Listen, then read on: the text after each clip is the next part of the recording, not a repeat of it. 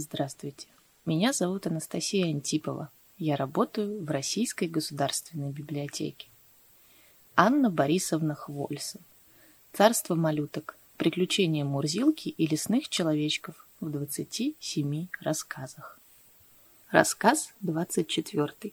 Как эльфы приехали в Вену, как они побывали в зоологическом саду, как Мурзилка рассердил льва и как другие дикие звери рассердились на малюток. Наделав страшный беспорядок и натешившись вдоволь, малютки-эльфы отправились ночевать в сад. Но раньше, чем ложиться, они упаковали все свои вещи, так как с рассветом хотели оставить Берлин, чтобы продолжить путь.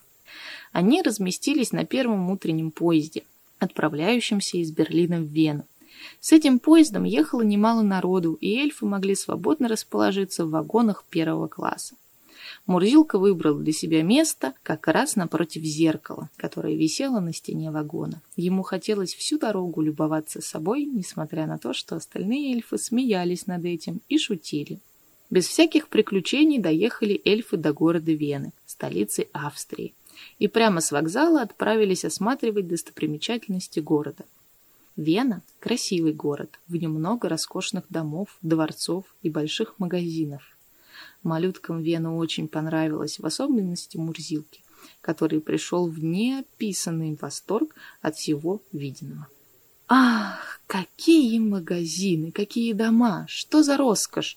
Здесь еще лучше одеваются, чем в Париже!» — восклицал он, поминутно останавливаясь. Но в восторге Мурзилки нисколько не интересовали братьев.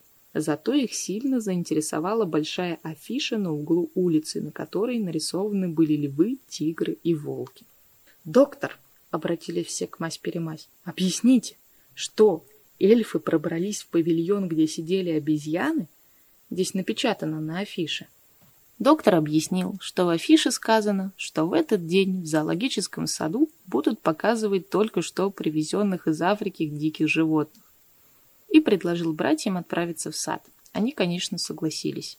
Мурзилка тоже побежал за всеми, хотя в дороге то и дело ссорился и ворчал, что гораздо интереснее было бы идти по главным улицам, где можно видеть хорошие платья. По мнению Мурзилки, красивое платье интереснее диких зверей.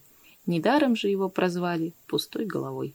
Пришли малютки к зоологическому саду поздним вечером когда посетителей уже не было, а звери все сидели в закрытых павильонах. Эльфы пробрались в первый павильон, где сидели всевозможные обезьяны. «Ха-ха, вот так уроды!» — покатывались крошки, глядя на ужимки последних. «Ха-ха-ха!» — смеялись в свою очередь обезьяны, глядя на эльфов. Натешившись вдоволь над обезьянами, малютки-эльфы перешли в другое отделение зоологического сада, где помещались змеи. Змеи только что поели и потому лежали без движения. Тем не менее, многие эльфы, в том числе Пучеглазка и Быструн, побоялись подходить близко к ним. «Нет, господа, как хотите, а мы ближе не пойдем», — говорили они. «Может быть, эти змеи ядовитые, укусит какая-нибудь из них, и тогда прощай жизнь». Доктор Мась-Перемась успокоил трусов, объяснив им, что когда змея только что примет пищу, то она теряет ядовитость и потому становится неопасной.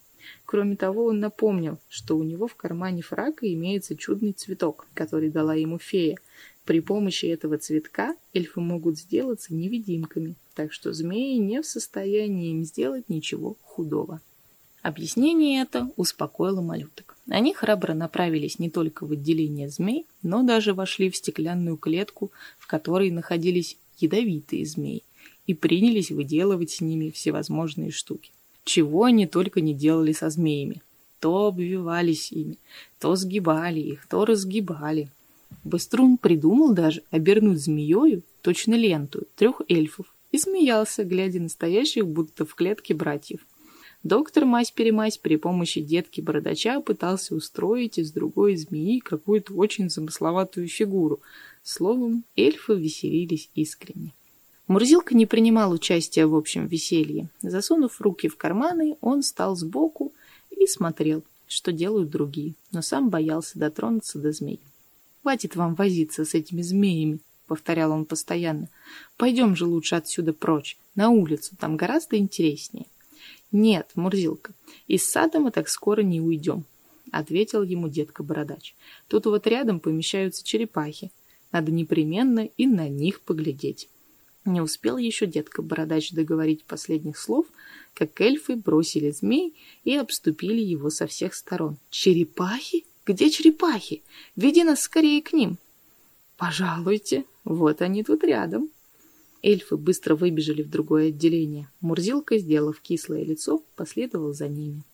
На полу лежала огромная черепаха. «А, черепаха Ивановна! Здравствуйте!» — закричали малютки, карабкаясь к ней на спину. «Эй же, ну, быстрее! Так мы до утра не двинемся с места!» — подгонял ее, подбоченись пучеглазка.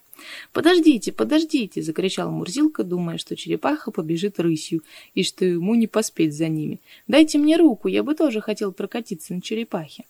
При дружной помощи эльфов Мурзилка вскарабкался на спину черепахи, но та не двигалась с места. «Ну какая же это забава!» — заметил Мурзилка. «То ли дело прокатиться на льве или тигре!» А ведь Мурзилка дело говорит, заметили другие, и гурьбой побежали к хищным зверям.